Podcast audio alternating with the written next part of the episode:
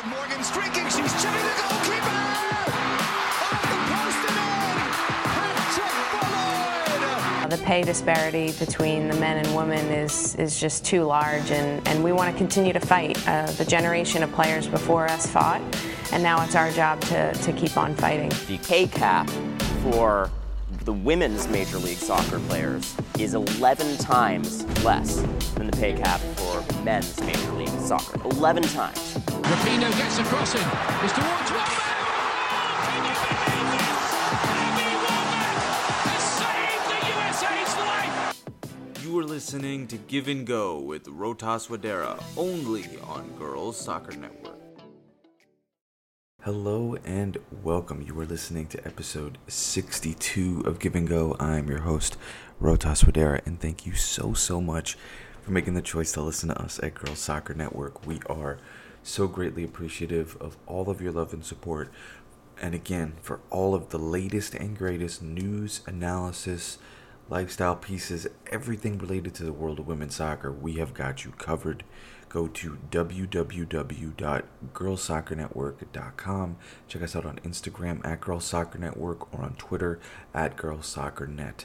And of course, if you want to give me a follow, check me out. Just search the name ROHTAS on Instagram. It'll come up. My username is Rowan Datas25. R O W I N D A T A S 25. All right, again, if you have any feedback for us, anything to help us improve, drop us a review, whatever we can do to get better, we're looking to do that. So please help us out. And again, thank you so, so much for your support. All right, we've got a jam packed episode today. There's so much going on between the NWSL and the World Cup, but there is even bigger news that we want to get to that's going to kind of be the overall focus of the episode, and that's the USL Super League, which is a new league that the USL has created to be in direct competition with the NWSL, which makes it a very interesting proposition because, you know, on the men's side, MLS has the USL, but it's technically the league below uh, the MLS, kind of like a Division Two, and that's kind of, I think, what people will initially think about this USL Super League, but no, it is the exact opposite. It is to be in direct competition. They have teams in so many smaller markets that the NWSL just simply is not in right now. Now, you know, the NWSL will have a team coming to the Bay Area called Bay FC, which is going to be a really cool uh, experience, especially with the ownership group that they have, whether it's Leslie Osborne, Brandy Chastain, everyone getting involved there is really going to pour their heart into the club. The Bay Area deserves a team, and that's going to be great. But where the USL Super League is going to thrive is in those smaller markets in places like Pittsburgh, Minnesota, those smaller type cities and towns that are going to have passionate, passionate fan bases that truly care. And so, two of the interviews that we're going to have for you today one is Nicole Lukic, who is the Minnesota Aurora head coach, who is not only the head coach but sporting director of the club. And then we have Sarah Brady, who is the academy director of the USL. So, two important figures in that organization, and we're going to get to those interviews in a little bit.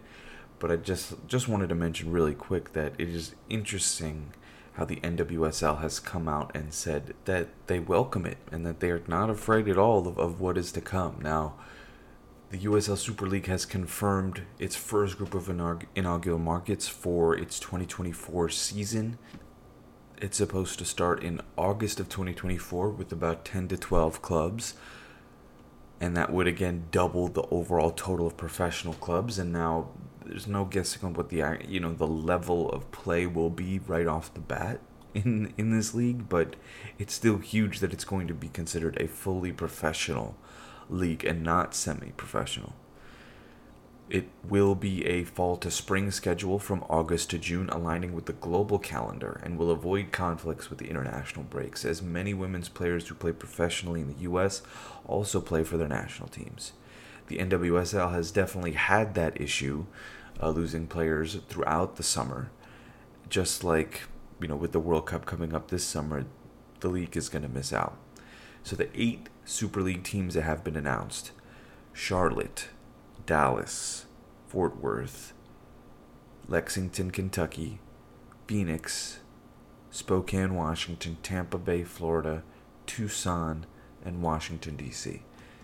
So, again, you'll notice that those are cities that are right in the middle, not necessarily large, large market, but still big enough places to where they're going to be able to draw fans. And then future teams coming include Chattanooga, Indianapolis, Jacksonville, Madison, Wisconsin, and Oakland.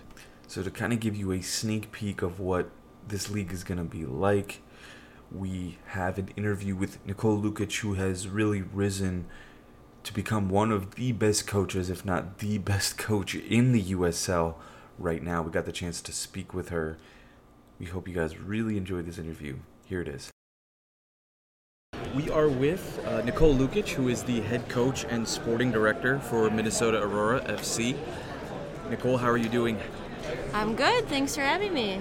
How has the convention been for you so far over these last couple days? Well, after I got over my 24 hour travel fiasco, uh, the convention itself has been really great. It's always good to connect with people and just see what everyone's up to. And so, what can you tell us about Minnesota Aurora for those who don't know about the team and, and the league that you guys play in? Yeah, Minnesota Aurora FC is a USLW team. Um, we're based out of St. Paul, Minneapolis, Twin Cities, up in Minnesota. We are a community owned team, which makes us really special because we have over 3,000 owners. Wow. Um, let's see, we were in the final for the USLW last year. About to uh, go into our second season here, so we're just really excited. And now that you were the head coach, you've also been promoted to sporting director. What do you envision for this club and moving forward? That's a good question. Um, I think the opportunities for us are endless. We're doing a lot of things that a lot of different groups um, haven't done before, so we're really interested in just continuing to push the ceiling on women's soccer. Um, last year we sold out a lot of our home games. You know, how can we get more seats there? We're excited to go back to TCO Viking Stadium. Um, bringing in different aspects off the field for our players to continue to develop them, not only in soccer, but their professional pathways if they're in school and whatnot. Um, a lot of our players have high goals to become professional players, so how can we make sure we're setting them up to do that once their time with us or their time at their collegiate uh, teams are over? So just keep keep growing, keep building. We've only got one year under our belt, so I'm excited to see what comes for the future. You know, I'm really interested in being a college player myself. I've played in multiple different summer leagues. I've played in the WPSL, and I actually was also in the W League last year. Of course, not playing with Minnesota Aurora, and it's really unique how you guys have framed Minnesota Aurora in the sense of, you know, a lot of summer leagues for college players are the idea of staying in shape, staying around a ball, and playing some soccer. And you guys have grown into this big team and community. And how did you guys kind of come up with that, and how did you do it? That's a good question, and I don't know how many secrets I can give away. I'm kidding. Um, well, the, the community ownership that I talked about before, I think, really made us unique in a sense that we immediately had all these people connected to this team before there was even a roster. Um, and the, the Twin Cities area is really a, a proven area of supporting women's sports. We have WNBA, um, hockey, we even have semi pro women's football. So it's a community that wants to invest in women's sports, which I think is a really important piece to who we are. But what was the question again? Just like the group, you know, I know a couple girls that have been on your team, and they all seem to have, have like, what makes it a little bit different? Yeah.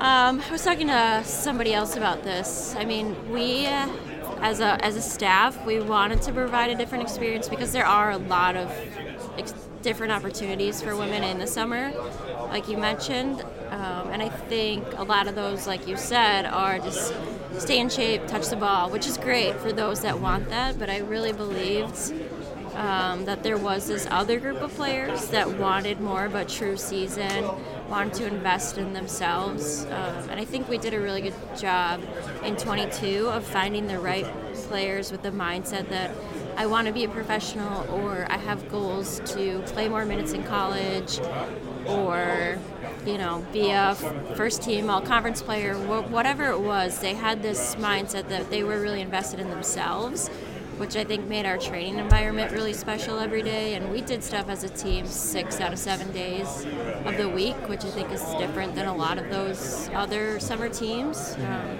so finding that player with the right mindset, I think, really made a difference for us. And how did you find those players? You know, the one unique thing about your roster last year is you did have a good amount out of Minnesota, but by far, not all of them are from Minnesota at all. Yeah. And so, how are you able to track down all those players and get the right group? So we were about, I think, 50 50 with Minnesota and then housing the, the other 50% of the team. Um, last year we did two tryouts, and I think we got four players from that. Uh, but then outside of that, it was a lot of myself and my first assistant, Jenny Clark, using our contacts within the college game, talking to a lot of different players, watching a, a lot of different film. Um, but the big thing was definitely talking to players and getting to know them a little bit. Are they going to be a good fit for our culture? And could they see the vision that we wanted to create at Minnesota Aurora FC before we had sell sellout crowds and playoff games and all that nice stuff that came later? So. A big credit to everyone who said yes to the 22 roster because they really helped us lay a foundation for something special at Minnesota Aurora.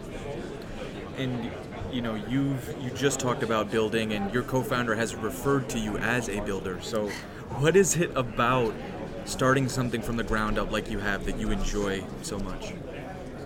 It's just really a, challenge. It's almost like a puzzle. There's all these different pieces and parts to solve and try to connect.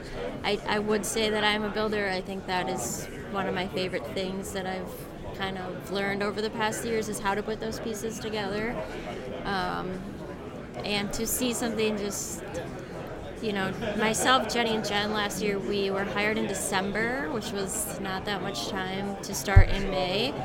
Um, so we grinded a lot out in those first five months. We had zero players on the roster. At the time, we didn't even have a name, we didn't have a logo, we didn't have a stadium, we had nothing. So to go from nothing in December to signing a contract as a coach to championship game in July. Um, it's just, and then like reflecting in August, like how cool was that? We we got a lot of pieces together in a short amount of time, and now it's how can we continue to build? What did we have to kind of blow off in year one because we had no time for? Like we didn't have any technology on the sidelines or anything like that. So now we're excited because we're gonna have some video involved next year and little things like that that hopefully just continue to professionalize our environment.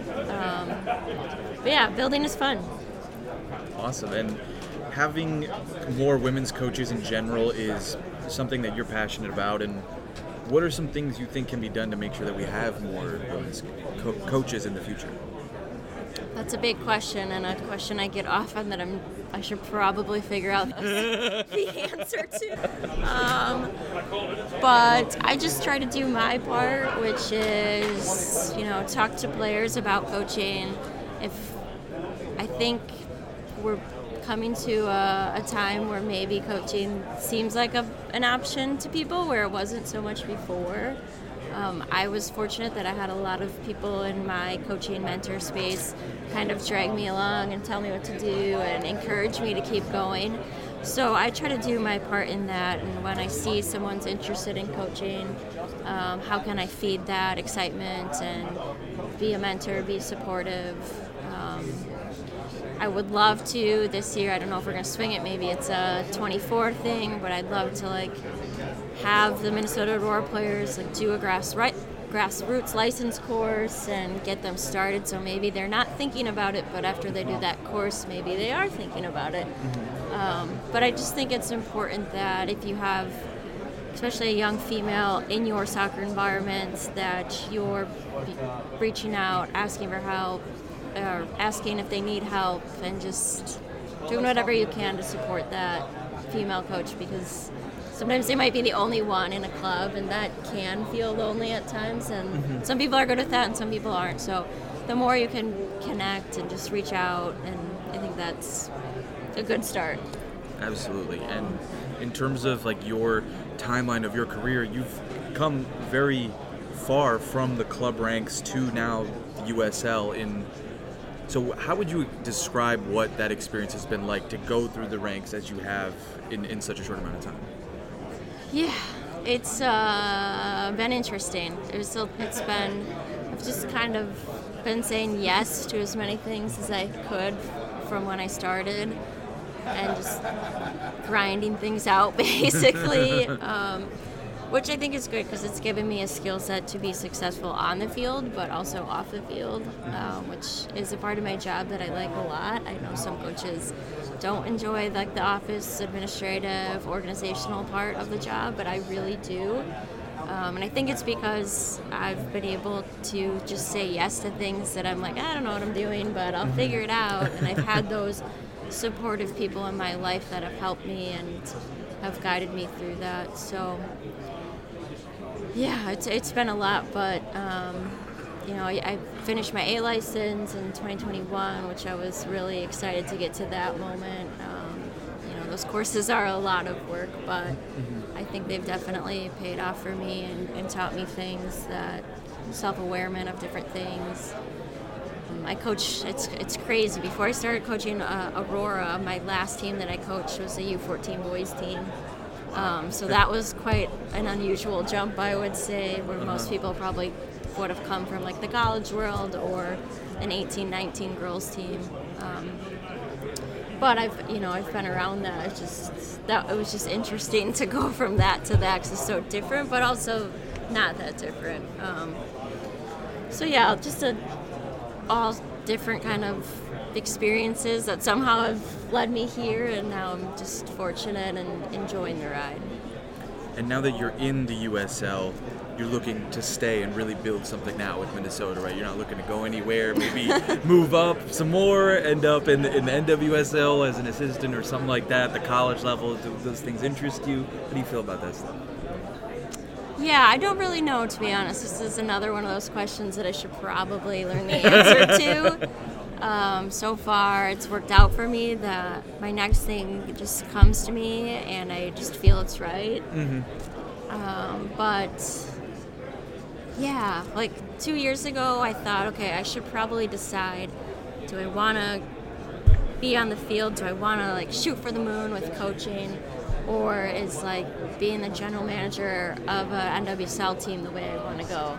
And now I'm back in a role again where I'm on both sides still, so mm-hmm. I'm finding success and enjoying, you know, things on both sides. So I still don't know. Um, I'm really excited to be with Minnesota Aurora for 2023, and that's where my head is at right now. But it'll be interesting to see down the road where I end up. I mean, obviously, 2022 brought Minnesota Aurora so many amazing things. What are you hoping 2023 brings? More amazing things. um, well, the league's growing, so that's automatically going to make it back to the final game uh, more challenging. I think the USLW League has added 20 plus teams. Last year at 44, I think it's at 65 and counting maybe right now, mm-hmm. Uh, which is exciting. More players, more teams. Um, our division is changing a little bit. Um, so I don't know. I don't like to set too many goals without getting the players together because it's really their experience, it's their team. Um, but I like to think we're recruiting players that want to make it back to the final game. Mm-hmm. Um, but other than that, out, out of the field, um, I'd like to be able to help them more with like internships. We have a great front office staff. Like, how can we tie that in for them? and I've been working on trying to make more connections for the team so that when those players are at that time where they do want to go pro, how can I better connect them to that world? So things like that. Um, hopefully more sellout crowds because that just makes our space really mm-hmm. unique and our fans are the best and I'm excited to be back with them. Now it's important to delineate that this league is the USLW league. So this is like the perfect precursor to the Super League that is now coming out. So the W League is a pre-professional women's soccer league in the United States which began play in 2022 and that's where we really got to see Minnesota Aurora FC really take over as the premier club in the division when you hear her talking about selling out crowds and having an incredible atmosphere, that's kind of what this is about. The fact that a smaller market team can have something that is their own, something that they can cherish and, and build their own culture around. So it's an exciting proposition. Who knows? Maybe Nicole Lukic could end up coaching in the USL Super League one day, but you know, the way that this women's soccer market has exploded in terms of attendance. We're finally starting to see it in the NWSL, but the USLW League was there first in terms of being able to sell out their stadiums and get getting people to come to games and making it a fun overall experience. And I think that's what everyone in the women's soccer space is starting to learn is like the better the experience is, the more fans we're going to get to be able to show up to games. So that's what's ultimately the crux of all of this is if that happens, the more people you can get in the seats, the more money that can be made, the bigger this thing grows. And I know I hate to boil it down to to just money, but that's honestly how this is going to work and it's the biggest reason why the other leagues failed in spite of all the incredible players and coaches and teams that existed in, in the past even a, you know you go back to a team like the Boston Breakers, uh, that is one of the more iconic clubs that is a part of women's soccer history. Uh, they're gone now, and a lot of that had to do with with money issues. So, you know that ultimately is the most important thing. And between the W League and the USL Super League, so the pre-professional league and the professional league, both both leagues are essentially going to feed into each other, and it's really going to be a huge opportunity for the USL to expand and really compete with the NWSL because this system that they have is entirely different from the NWSL. And like I said earlier, on the men's side, the MLS never had to compete with the USL. There's a lot of great USL teams on the men's side that have so much culture and history and also have incredible fan bases, and you're seeing that carry over on the women's side as well. So beware NWSL. They've been saying that they're not really that worried, and it's great for the women's game, but uh, this could really eat into the market that they're trying to build, which it'll be interesting to see how it's impacted, you know, down the line. All right, the World Cup is right around the corner. We definitely do not want to keep you waiting on talking about some of that stuff. Some important news. Catarina Macario, I do not think will be getting to the World Cup, and neither will Becky Sauerbrunn. That's a big loss for the United States women's national team as they go for their fifth star. Uh, Becky Sauerbrunn, I think, you know, wrote a statement how, you know, she's just honestly devastated, and her timeline and injuries kind of kept her in flux, and it just didn't align with the overall schedule of how the U.S. Women's National Team was is doing things to prepare for the World Cup. So she had to sit out, and it's a big loss because you're looking at our Captain America essentially. Uh, she's been as reliable as ever, as steady as ever, in spite of the injuries that she has had. So it's going to be a big miss for those women. But Naomi Girma is showing that she's ready to step up. Now, the World Cup is a different animal, it's a way bigger stage than the NWSL. But again, she's played at the youth national team level, so she's been in similar competitions, maybe still not on a, as big of a scale, but expect her to be ready. And this back line is going to look a lot younger uh, than I think we've seen in years past, which is a good and a bad thing. They do need to go through this, they do need to experience this together so that there's continuity going forward. Now, we did talk about players battling for a spot, and we also gave you some roster predictions. Rosters should be coming out this upcoming week by the time this episode is released. There should probably be some news on when the rosters are coming out. So be sure to let us know how we did based on what we predicted. But let's take a look at what the roster should look like. I think top three keepers off the bat Alyssa Naeher is going to go, Casey Murphy should go, and then the third keeper most likely is Adrianna Franch, although. I think you guys know how much of a fan I am of Aubrey Kingsbury. I think she's probably better, but has not gotten the opportunities simply because of how loaded it is at the goalkeeper position.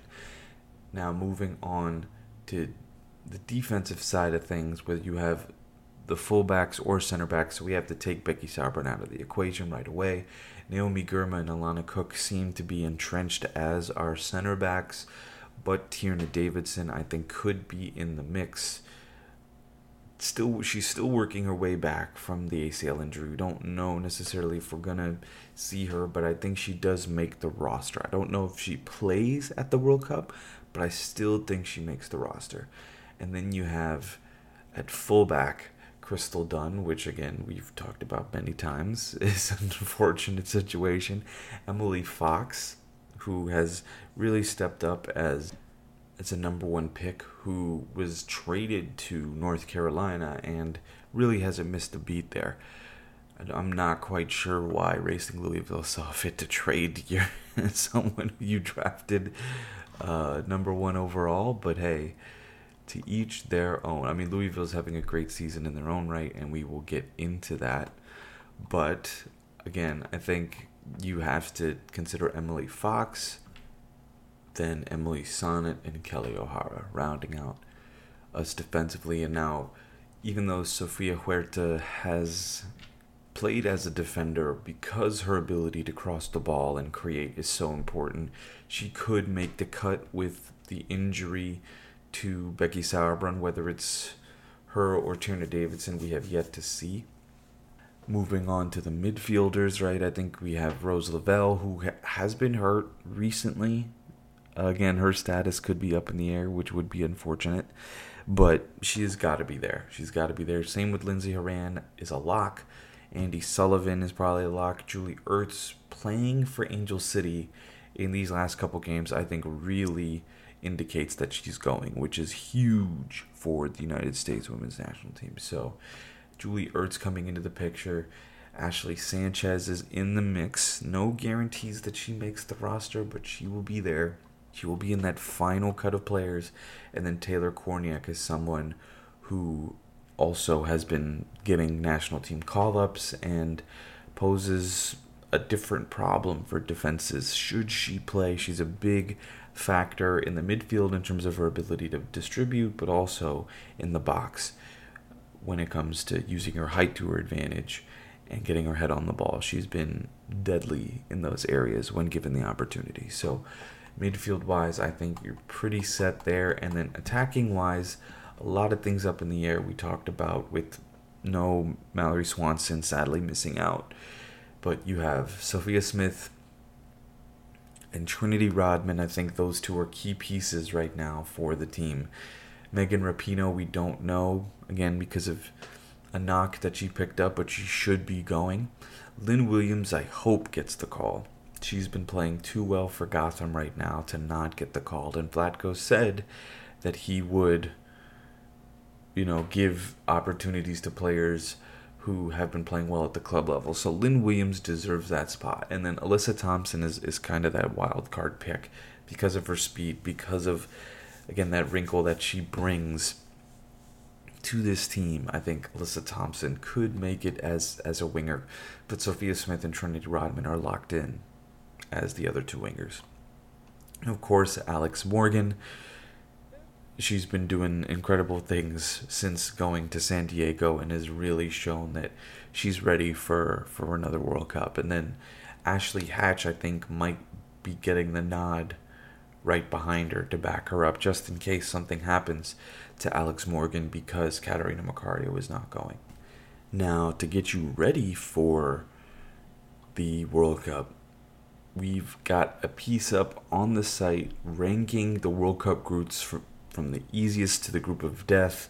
I had a fun time going into this, so let's get into it from again easiest to the group of death. Easiest group off the bat is Group G. Sweden, Italy, Argentina, South Africa. Now, Sweden, of course, are the clear cut favorites to win that group. I don't think they have any trouble doing that. And then you have Italy, who are likely going to be the second team out of the group. Argentina and South Africa have never won a World Cup game in nine tries. So it's going to be an uphill battle. It's great to have them here, but they do not have the World Cup pedigree to advance out of this group with Sweden and Italy. So I think that's about as clear cut as it gets in Group G, and I think that is probably the easiest group for those two teams. Next up is Norway, Switzerland, New Zealand, and the Philippines in Group A.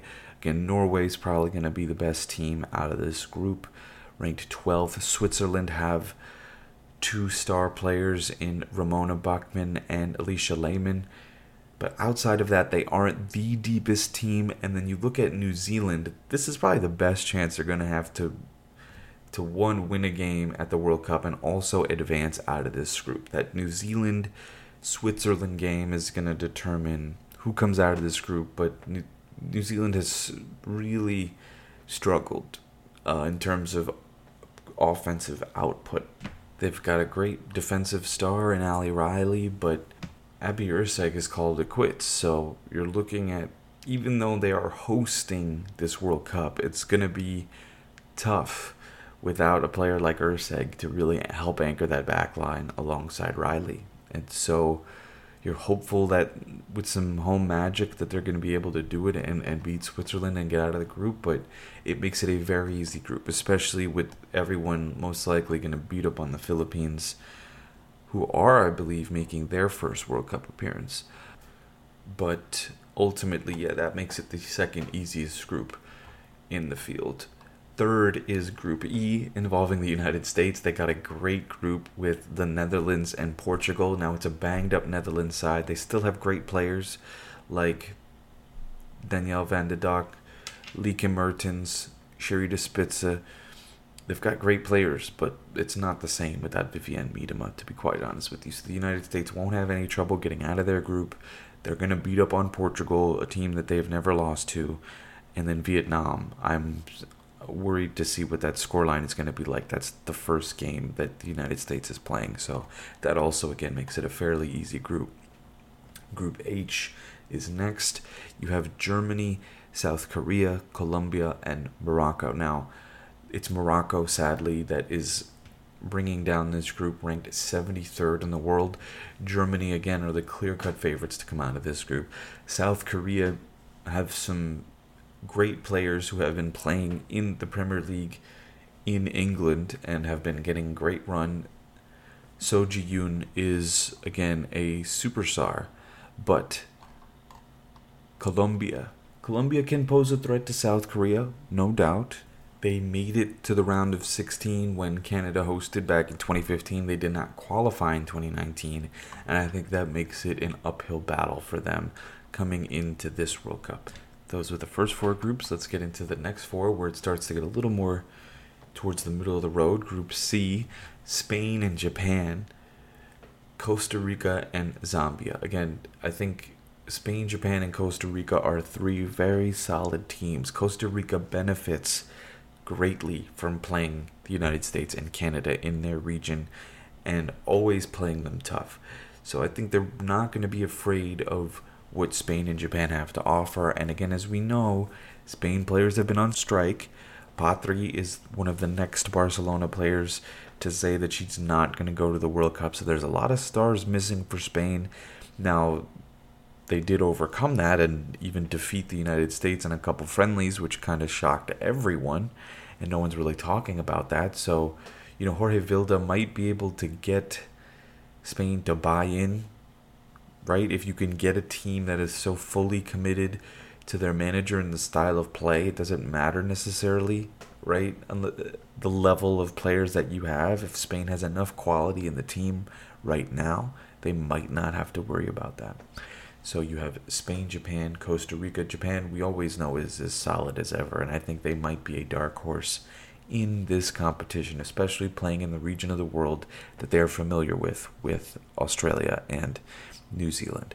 So Spain, Japan, Costa Rica, Zambia. Again, it's great to see them here. It's a big deal, but they're not going to win a game, sadly. Group D. Now this is where it gets tough. Uh, England, China, Denmark, and Haiti.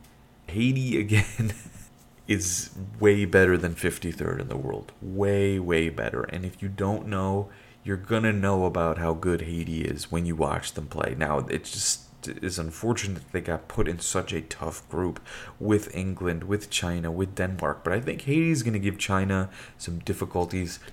It is most likely going to be England and Denmark out of this group, but there are no guarantees. China is a defensive side who could take the points from Denmark. You never know. Haiti Haiti though is the dark horse to get out of this group. No one is talking about them and they have their young superstar Melchie Dumornay who just signed with Lyon, one of the biggest clubs in the world. So you're going to know about her and some of these players and what they're capable of at this World Cup. They're going to be so much fun to watch. All right, final two groups. Group B Canada, Australia, Ireland, Nigeria. This to me should be the real group of death. It was not dubbed that by everyone around the world, kind of is the consensus. I'm not sure who decides. I guess the, it's the media in general and however it averages out. But Canada, Australia, Ireland, and Nigeria. To me, all four teams could get out of the group. And if we're basing things off of what Ireland did against the United States in those two friendlies, they looked good. They made it physical. That's what they're going to do. They're, it's going to be a physical style of play, but Canada and Australia can match that. So can the Nigerians. So this group, to me, is t- totally and completely up for grabs, even though Australia are the hosts. Any one of these four teams can come out of this group. There's stars on every single one of these teams who play at, at a big club somewhere or the other. So keep an eye on this group. It's going to be a fun one. I would probably take Canada and Australia to get out of this group, but the Nigerians are tough, and Ireland is also just as tough. And then, of course, the group of death France, Brazil, Jamaica, and Panama. Now, I think you look at France and you look at Brazil, and you think those are going to be the two clear cut teams, but Panama, again, also benefits from playing in CONCACAF, and so does Jamaica. Now, Jamaica has had news recently where they're not happy with the Federation in terms of how things have gone in the lead up to this World Cup, in terms of how things have been organized, preparing, and getting ready for that. But this is nothing new, sadly, with some of these countries that do not get the proper backing. And there's certain things that go on within the federation that aren't right. So these these women need to be supported as, much as possible. What the Reggae Girlz have done is nothing short of historic. And so Khadija Bunny Shaw, if you again don't know who she is, playing for Manchester City at one of the best seasons of her career, is going to be a player to watch. And she's going to give France and Brazil fits, and I think they know that. They're going to be building game plans around her to try and stop her because she is just that good. So there it is. There's your World Cup groups. It's going to be a great World Cup. We cannot wait. We may or may not do another preview closer to the World Cup, but those are the World Cup groups. All right, let's take you to our second interview going back to the USL. We had a great conversation with Sarah Brady, the Academy Director, who is essentially in charge of the U20 levels at the Academy. And she talked about what's going on right now, what her vision is for the future. We are with Sarah Brady, the Academy Director of the USL. Sarah, how are you doing? I am great, thank you. Thank you for inviting me on. So tell us more about your football journey and your path to the USL. Absolutely. So it's a long journey. Uh, so I landed in the US 13 years ago. Um, I was playing, I went up through Everton's academy. Uh, I played for Liverpool women, so it's a little bit confusing because they're the rival clubs. Liverpool didn't have an academy, I'm putting that on record, so I had to play for Everton's academy. Uh, but I'm a Liverpool fan, so I bounced back over to Liverpool. Um, didn't didn't really make it, unfortunately. You know, body didn't really get me to where my hopefully potential was supposed to get me but you know we learn a lot along the way so uh, I was pretty lucky um, as my body broke down my uh, my coaches were like we have to keep you around because we can see the passion and we can't lose that passion from the game so they just let me do war- the warm-ups and then do the little kids and they were like actually like this is a good fit for you so started to do some licenses and I was coming over to America for one year just just one year to uh, to see if I liked it and uh, I've been here 13 years later. I mean, I've, I've gone back and forth, obviously, in the visa process. We, we got to put that on record, right? So I've been here for 13 years very legally. Um, but essentially, you know, I've come over, I've started at the grassroots level, uh, which I actually think is the best place to start because Europe is very different than the US. So I've had such a rich learning experience by starting at that ground level. Um, I've come up through you know all the levels in the US all the way through co- uh, college and back down across to academy so my previous role to the USL Academy director role was with one of our USL clubs so I was the girls academy director at AC Connecticut obviously in Connecticut loved it. Um, in the summer there was an opportunity to step into the W League head coach role. Um, the club very graciously extended that to me so of course I was like absolutely anything to help. Um, and this role was created um, and I'm very very lucky that they felt that my skill set lends itself best to, to serving in the role. So I was already in the ecosystem uh, which is the best place to be right you want people to understand who you are understand your body of work and your character and then as this role was created they thought I'd be a good fit so they reached out and that's where I am now it all comes together right And what are some things you've been able to do that you're proud of and things that you envision for the future in the USL? Yeah, I mean, hopefully you is plural. Uh, we do everything as a team at the USL. I think that's my favourite thing about the space. It's very collaborative. You know, it, the, if whoever was sat in this role is going to do a great job because of the team that we're working within. No one's kind of on an island at the USL. Um, so, you know, our Boys Academy program's been going for four years very successfully, uh, built from the ground up by our technical director, Liam O'Connell. Uh, Liam's actually working with me very closely to make sure that our women's programming is aligned with our men's programming, but the nuances are still embraced. So we don't want different, we definitely don't want the same, but we want equitable Yes. with nuance. I think that's the, the piece that we've always got to get right, and that's the piece that I think us as former coaches, Liam and myself, really understand. You know, equity is about understanding the need of both uh, genders and making sure that we do as much as we can for both to make sure that those players get to fulfill their potential.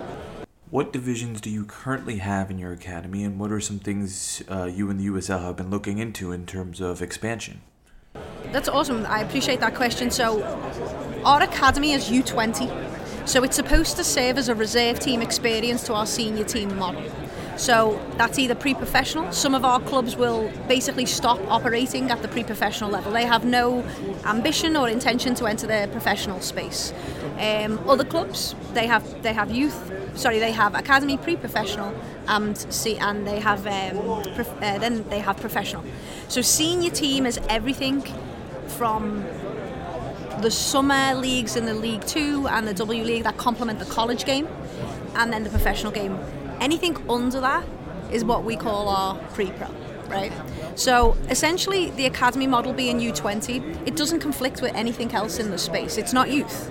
It's connected to our senior team environments, and the idea behind it is we are creating the bridge across the gap for those youth players, those younger players, to make it and be able to compete in senior football. We've all seen it, right? The young player who is mega talented, but the jump is too big. Yeah. Playing with women is a very different experience. Playing with men is a very different experience than playing with girls and boys. So what we're trying to do is create that experience where they can transition across in their own steps. They don't need to take the giant one. So for example, you can play in the academy games, in the U20 games as a 19 year old. But you can train in the senior team environment because the training is actually what's going to get you to the next level. But we can't put you on the senior team full time because you won't play. So we're trying to create this beautiful bridge where train here, play there. And it's very fluid. It could be okay, you know what, let's give you a chance to play in the senior team because you've been working hard and let's see how you are. If it's successful, maybe we can look at more opportunities. If it's not, at least the player can now reflect and say, I was given a chance. I'm not quite there, but this is what I learned to take back and then to keep moving forward. Like I say, it's it's incremental small steps that are very individualized to every player's individual development. And what I love about it is it's a catch-all. You know, we can still get your games. It's just appropriate to your current level, but the training environment will be all about how you transition to the next level.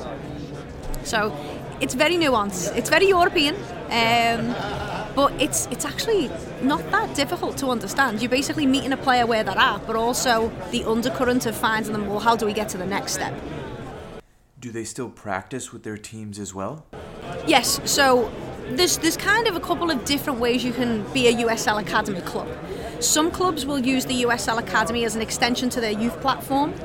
Um, many clubs actually do that, so they'll say, okay, we have the ECNL or we have the Girls Girls Academy League, but we're going to take kind of the best of all of the teams, so the best 15s, the best 16s, and we're going to put them in this varsity model group, and they'll play U20 USL Academy.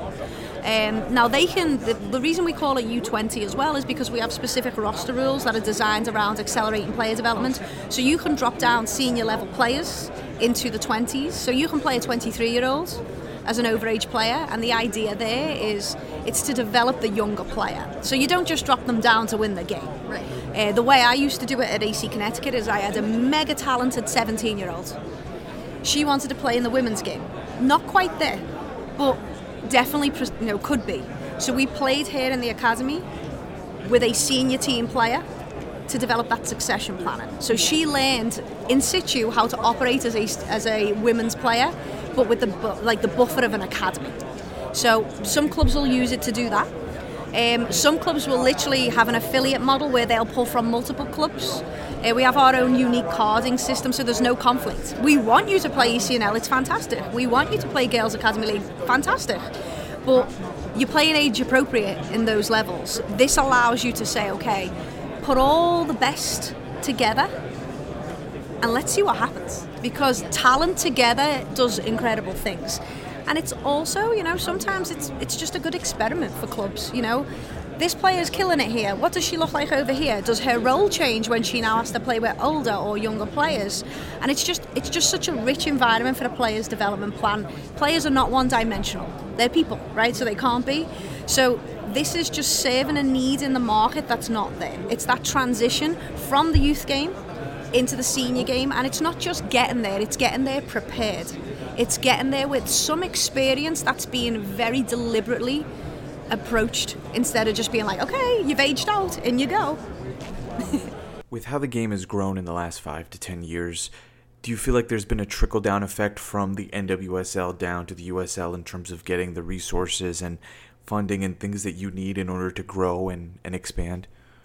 I think whenever the women's game grows, everybody stands to benefit.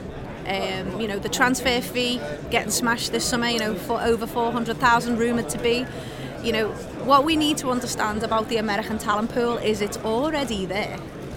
Our job as, as leaders in the space is to connect it. You know, that I, I walk on, I've walked on fields in New Jersey, LA, down in Tampa, and I, there's talent is there. They need opportunity. And I think the more kind of emphasis on the women's game, whether it's just fans, whether it's media, whether it's business, you know, more emphasis will provide more opportunity and that talent will emerge. You know, it's, it's everyone's like, if you're good enough, you'll always be found. It's not true. This country is too vast and it's got so many different kind of levels, so many different pathways, and all we want to do is connect the pathways. And I think that's something that we can do because we have the top to bottom vertical integration. You know, no other platform currently has a men's professional all the way down to academy program, and the same on the women's side. That's what we pride ourselves on. But the biggest thing we need to do is collaborate in the space. We're not here to take over. We're not here to say this is better than that. We're here to say this is the reality, but this is how we want to help. Do you get to work with Amanda Vandervoort? If so, what's that like? Amanda's our president. Um, so Amanda leads our women's pathway, um, flanked by Missy Price, Dr. Missy Price, who we all know and love as well.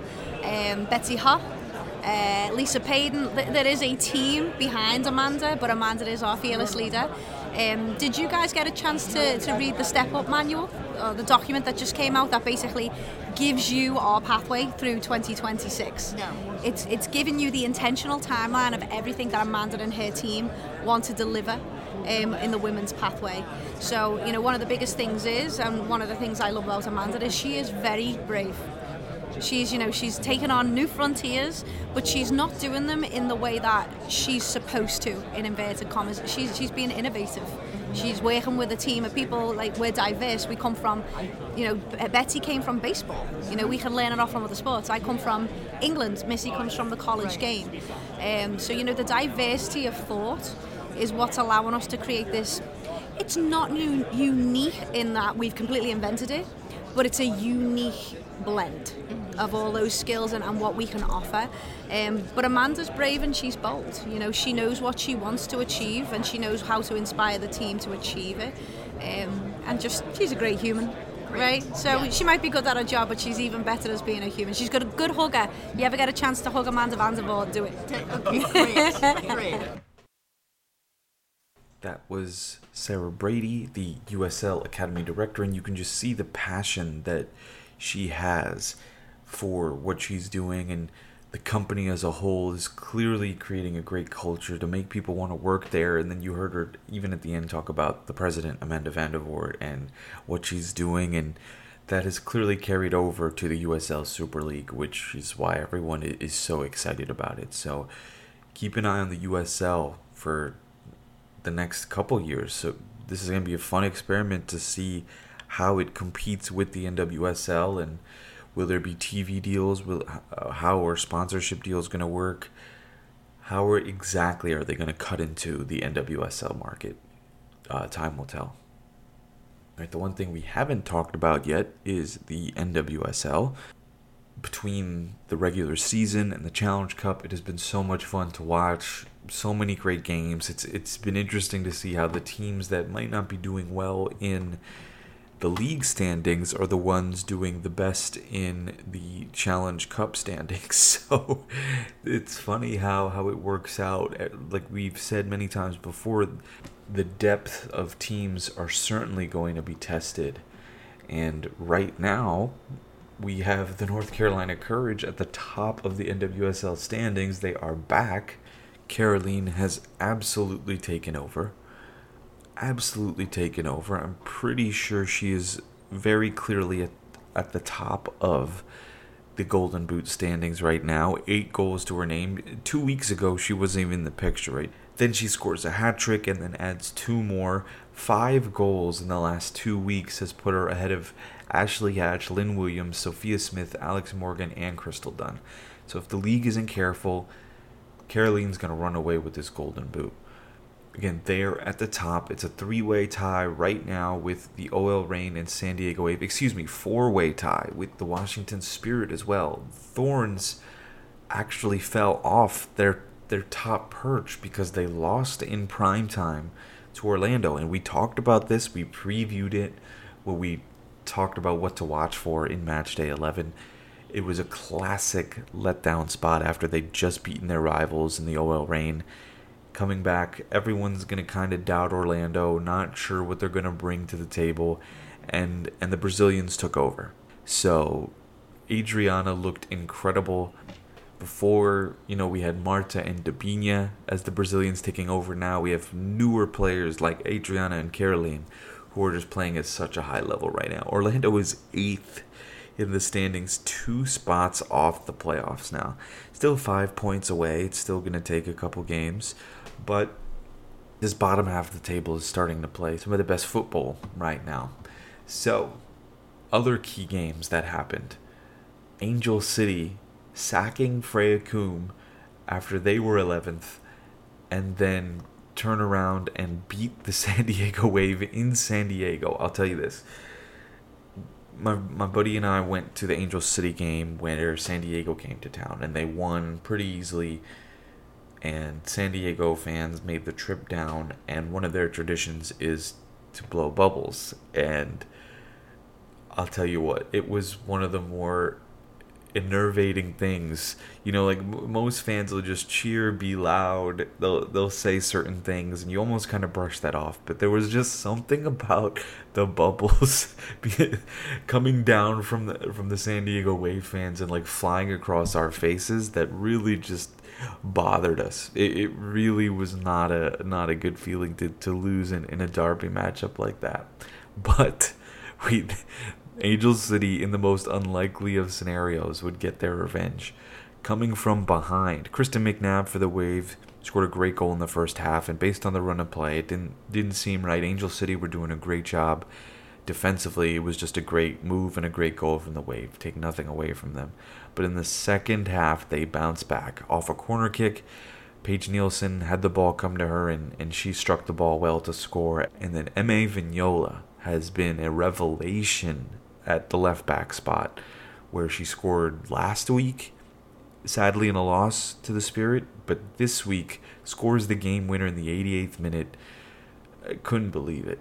And it and it's funny how it works where sometimes you do need a fresh start, sometimes you do need a change, and once Freya Coombe was gone, the team could kind of reset and and get back to it. And you saw that Sydney Leroux started, so Angel City things could be trending in the right direction. Shifting over to the Challenge Cup, like I said, some shocking results going down. Racing Louisville is 3 and 0 in the Challenge Cup. They just beat the Houston Dash 3 0, pretty resounding win. And then the Kansas City Current are not too far behind them, beating the Chicago Red Stars by a score of 4 to 0. So you look at the Central or the Midwest, that region is is nuts between Louisville, the current Houston Dash, and Chicago.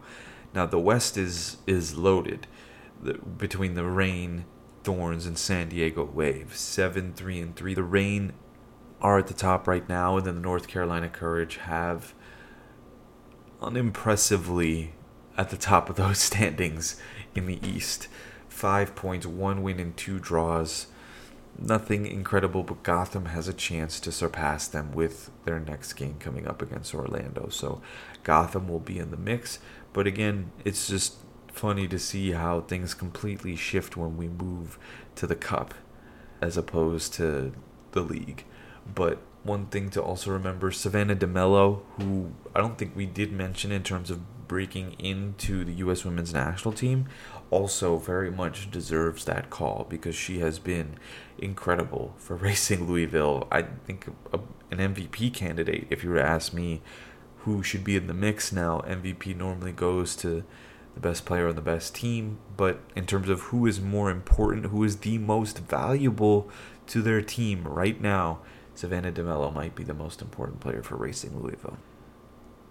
Lastly, Catarina Macario is headed to Chelsea. That was some big news that we definitely didn't want to miss out, and you can just tell Chelsea are itching still for that Champions League trophy. They have not been able to get over the hump. There are some great teams between Lyon, Barcelona, and Wolfsburg.